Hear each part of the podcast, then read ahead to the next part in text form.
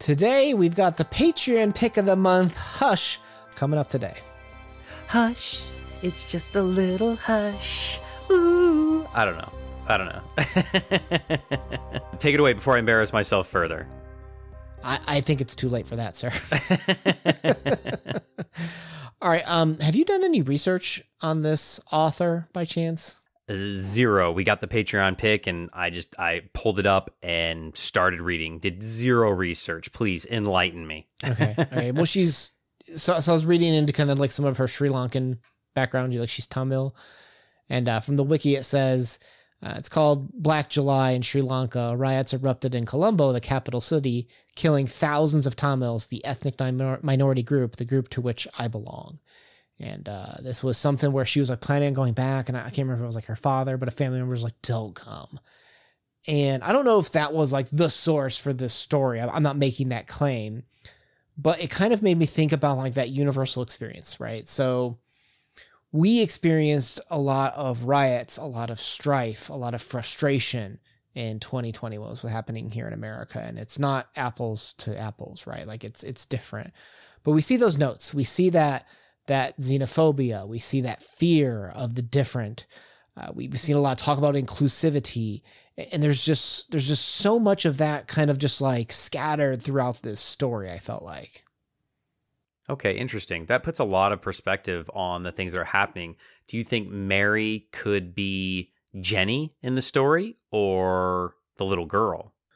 It's hard for me to pick like this is what the story's about because it floats through so many different things through this and, and maybe that's the best way to walk through this is to kind of talk through those because it's a it's a very ambitious piece i'll say because you start out with Jenny, who I don't, I didn't take as the author, but maybe I just don't know enough about it. But I, I, just, I just read it as characters, and I just read this first off without knowing anything about the author, right? And she's landing, she's a flight attendant. You got riots on TVs, you got shootings, right? And she's gonna go home, and she she hears a, voice that, that sounds familiar, and, and we're gonna launch into this flashback, but it's this girl that she knew when she was younger, and you know you've got her accent being picked up on She's being questioned, probably because of her species, essentially. That it, it, it felt very relevant to me with with everything that's happened over the past couple of years. It feels like, and that's why I guess I thought maybe that this could be you know pseudo the author you know writing about her experiences because it feels very relevant to now with riots and racism and you know uh, uh issues with people you know having problems in you know travel and whatnot. It, it felt very very relevant. If you didn't know that this was a sci-fi piece and you kind of took that out of it it feels like it fits right in 2023 now when they start talking about you know aliens and on this different planet and that they literally left earth and you realize that oh this is set maybe you know hundreds of years in the future in a sci-fi world but the topics there are, are still very much what has happened in our time frame on our planet. All right, so here's my first question is what do you think this exploration so we're on um I'm not sure how to pronounce it but we're on this alien planet and Jenny comes from like several generations of people that moved here. Old earthers right? Like she's good right? She there's even a couple quotes how she's like oh no no no. I, I belong here right? And the the Razuli right? They're the ones that are that drag out their s's, so they've got an accent, and uh, they don't fit in, right? There's a lot of anti-alien, uh, specious kind of like comments. It, it felt basically like racism, and you know they, they'll have quotes in here where they'll say. There were other species that had made their way to Antira, dozens of them, but it was the Razuli that bigots tended to hate worst. Something atavistic, perhaps. And I thought it was kind of interesting that the word atavistic was used twice in this story, right? So something related to ancestral long history past and such. What what does the racism look like to you in this warped mirror world? Like like how did you take this racism? It felt very much like it is in our world today. It felt like it was based on looks. It felt like it was based on what these people look like because they mentioned several times of how they had to put on uh uh, garments and they had to hide the way they looked. They had to hide like their gills and uh, they they had to make themselves look different so they weren't treated different. And that is how a lot of people I think in our world have to use clothes and hair and makeup to make themselves look like something they're not so that they are treated differently or treated better, I guess. I just hone in on that word atavistic, right? Something that is kind of like the uh, what is that like the War of the Roses, like the the McCoys, where we don't, we don't know what started it. We we hate them. We don't know why. We just do. My daddy hated them, so I hate them. It's like that that passed down generational trauma between the Antirans on Antira. Sorry, I think I said Antirans earlier, and the the Razuli. Right, like we we just hate them. Right, it's something that we've just done for a long time, and we can't even explain it right? But because they're different, that's why we hate them. And you know, you asked earlier, do I think that that Mary Anne was was Jenny? Well, she she lives in America, right? She's Tamil, so she probably has experienced a little bit more of of the the opposite side of that, right? Like of being I'm the one that doesn't necessarily look or talk the same as everyone else, right? Because how, how do we take that talking difference, right? The fact that she had like you know has the long s's, like the sibilant type speech, she tries to cover it up right? And i don't know like is is if we talk about people who have like the indian accents or people that have like the the, the spanish accent you know when you come to to a different country how much of that accent and that tongue do you bring with you right? Because you know if you keep if you don't make the same sounds anymore as you get older you lose the ability to kind of hear and make those sounds sometimes and sometimes people view that as very important to them, as a part of their culture. And here the Razuli, to avoid to avoid the pain of being hated, to being outcast or dragged out of the car and beaten, they try to hide part of their heritage, right? And and isn't that part of the problem when we're hiding who we are or what we are even? Oh, definitely. I I struggled, I guess, a little bit at this part of the story of the topic we're going to be discussing of how how is that racism in this story, in this world, in this universe formed? Why is it the Razuli are hated so much?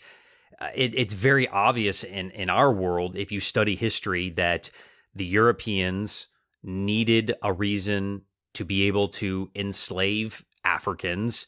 And so they made them different by the way they looked, by the way they spoke, by the, the way they dressed, and their religion. And so that made them different. Thus, it made them to be able to be enslaved because different was seen as less than. And in this story, it never really provides those context clues, as you mentioned. And so I don't know the answer of why these people are hated. And, and I guess I needed more from the story of how it explained that. And maybe if this was, you know, a longer short story or a book, maybe it could have gone into that of, you know, there there was a war a hundred years ago and uh, they were the aggressors or something. I, I think that would have been nice to fill out a little bit of that, you know, blank canvas of just, well, we hate them. There there always has to be a reason. I just I find it hard to believe that you just hate. I don't know. That that's that tiny little bit of optimism you see for me every once in a while. you want you wanted to know what what started this thousand year war or whatever, right? Like like why why do we fight? You wanted you wanted the answer there. I can get that. Um, let, let's talk about the levels.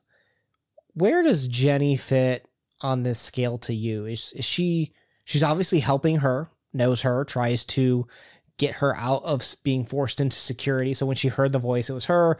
Uh, I don't know how to pronounce the the young Razuli girl's name, but she grabs her and basically pretends to be her aunt, so that way she's not thrown into security, right? And it's, it's like, okay, I'll drive you places. So she's doing things to help.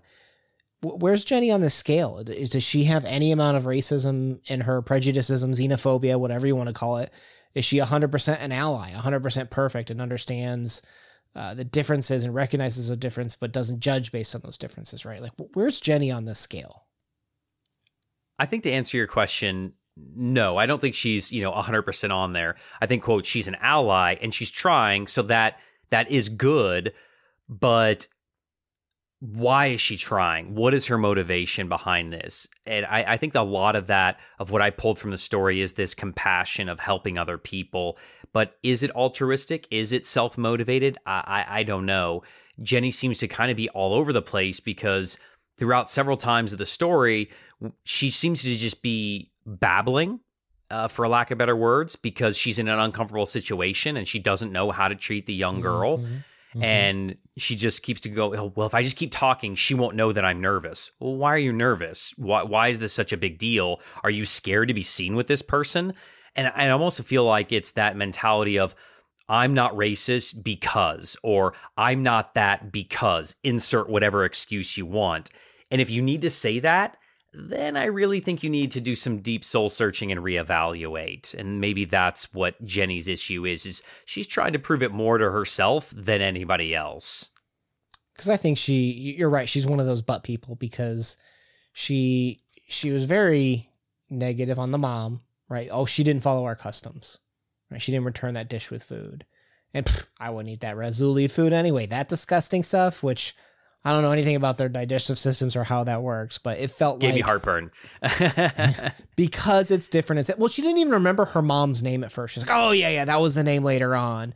So, so it's like she's she's putting them below her, and she's doing them a favor by helping them out. Now, again, I think that maybe I'm starting out coming out too strong on her because, like you said, she is trying to help out.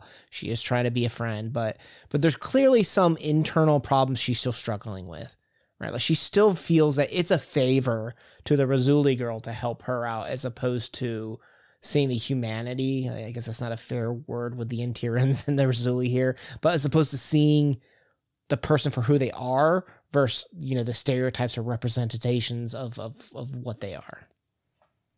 Yeah. Did you also feel that through all of this, it's almost like Jenny is trying to not teach life lessons per se, but there's a lot of you know life lesson elements in the story where she talks about lying. You know i never lie. I raised my boys to not be liars but she rise, lies to the security guard but it's okay because it's for xyz reason. And then you know when they get stuck in so they're, they're, the, the premise of the story is that she's trying to get this little girl home safe. There's a riot mob going on. Their car can't fly like it normally should. So they're they get stuck in the mob and uh, the little girl, you know, gets pulled out of the vehicle and, and end up biting and, and, and killing a guy. And she eventually gets the little girl home, but she lies about several instances in the story, but it's okay. It's okay because they're little white lies. So little white lies are okay. And it's like, if you're quote doing the right thing then it's justified. And so it, it, feels like there's a lot of compassion in the story that jenny wants to do the right thing and stuff. It just it's it's muddied over by all these ifs ands and buts. And and that kind of irked me a little bit. Do you think jenny feels i think she feels lonely. I think there's there's enough evidence you know with the loss of her son uh, that that you can make that argument.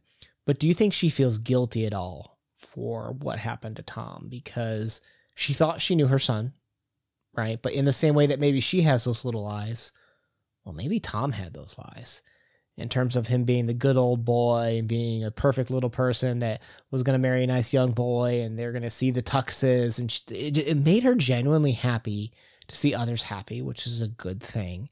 But it's like almost like maybe those the the way that we atavistically teach, you know, racism sometimes is she atavistically teaching the lies, the covering up, and you know, the, that she feels guilty on some level that Tom had this bigotry, that he was lying and kind of covering up, that eventually got him killed, right? By hunting down and hurting other people. You know, sometimes you're going to get stung back. And, and that's what kind of like triggers that flashback when she sees someone fight back because, oh, they're a real person. They have feelings. They can get hurt and she feels guilty for maybe for for how she raised her son for not teaching him better or for not seeing who he really was on some level. There was a lot crammed into this kind of part of the story that we've glossed over in the general story of that the whole time Jenny is trying to get the young girl home that she's reminiscing about these other things of her sons because she still has one young son that, that has been home alone. And her older son Tom uh, has been killed. And that uh, she kind of shoehorns in there that that he's LGBTQ. Uh, I wasn't sure what to make of that, but she 1000% feels guilty of his death, that she somehow allowed him to become this monster, and that if she'd raised him better, maybe he wouldn't been a bigot and gone out and harassed um, the other species and got himself killed. Uh, and then on top of all that, she's reminiscing of this in the riot, and then nonchalantly just throws out there, well, you can't trust the police because they're never going to do the right thing. It's like, oh, oof. Like, there's a little jab at modern society as well. It just feels like Jenny is all over the place. And I think that she truly doesn't know either. Well, how I agree. I think Jenny may not know herself, right? And that's where some of the mess comes from. She doesn't know herself. She doesn't know her son. How well does she know this girl that she's trying to help and their practices in terms of, oh, they, they didn't they didn't do the dish our way, right? Like like how much does she actually know about the Raisuli? Very little. And that's the thing that's like she barely knows this girl, can't even remember her mom's name, doesn't obviously have a neighborly relationship, yet she's willing to risk her job.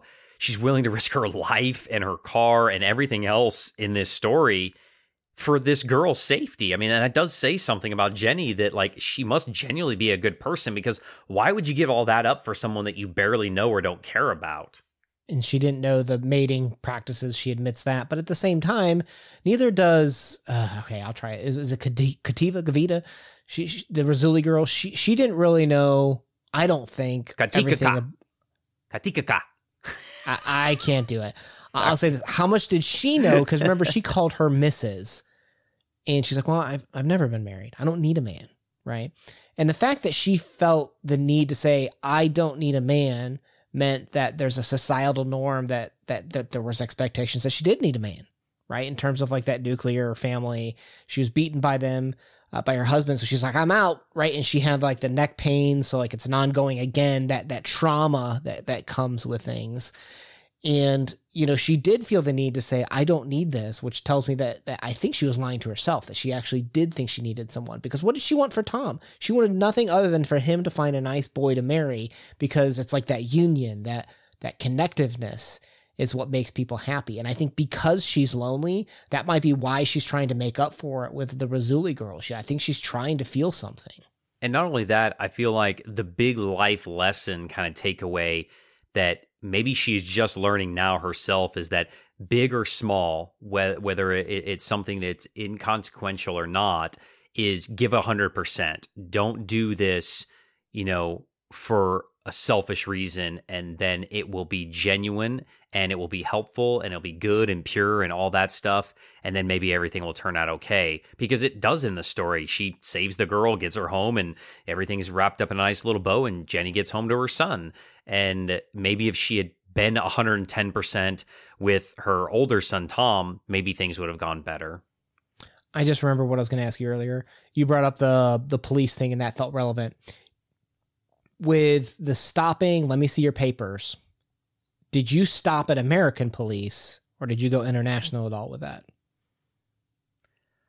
I, I immediately thought of you know police here in uh, you know Minnesota or something you know uh, okay. yeah I, I I didn't really think about it that way because I didn't know as much about the author as you had you know taught me earlier in the video but yeah that that definitely makes sense of that mentality of you know more international police of stopping your papers traveling between countries and a little bit more well, strict, I, I think. I think you could take it f- like from a formalism standpoint because when I first read this, I did not know anything about the author either. My mind went to Germany. Let me see your papers, right? In terms of papers, how they ostracize, yep. let me see how they ostracize the Jewish community and such. Uh, that's exactly what's happening with the Raisuli. Uh, let me see your papers, right? They're looking for the Razuli to pull them out of the cars and such, and that's that's a terrifying and very broad subject. I'm not saying that's what she was going for, but I'm saying the author did achieve that absolute loss of control, the way that society spun out of control with the riots and such. I think they just they needed to be explored more because there's a lot to be said about all of these things. Yeah, a lot of big topics here all over of compassion and LGBTQ and police brutality and racism. There, there's just so many topics uh, that there are really important topics that I felt like were touched upon. And if this was the you know uh, prologue, then uh, okay, now I know what the whole book is going to be about. I guess mm. it just kind of mm. maybe left me wanting for a little bit more. So uh, yeah, check House Shout. And uh, again, thank you for the suggestion. We always appreciate that. All right, my name's been Una. Thanks for spending some time with us. And remember, if there's a theme, It's the little things that you do, not the big things, because I think that was one of the main takeaways for me. Peace. Peace.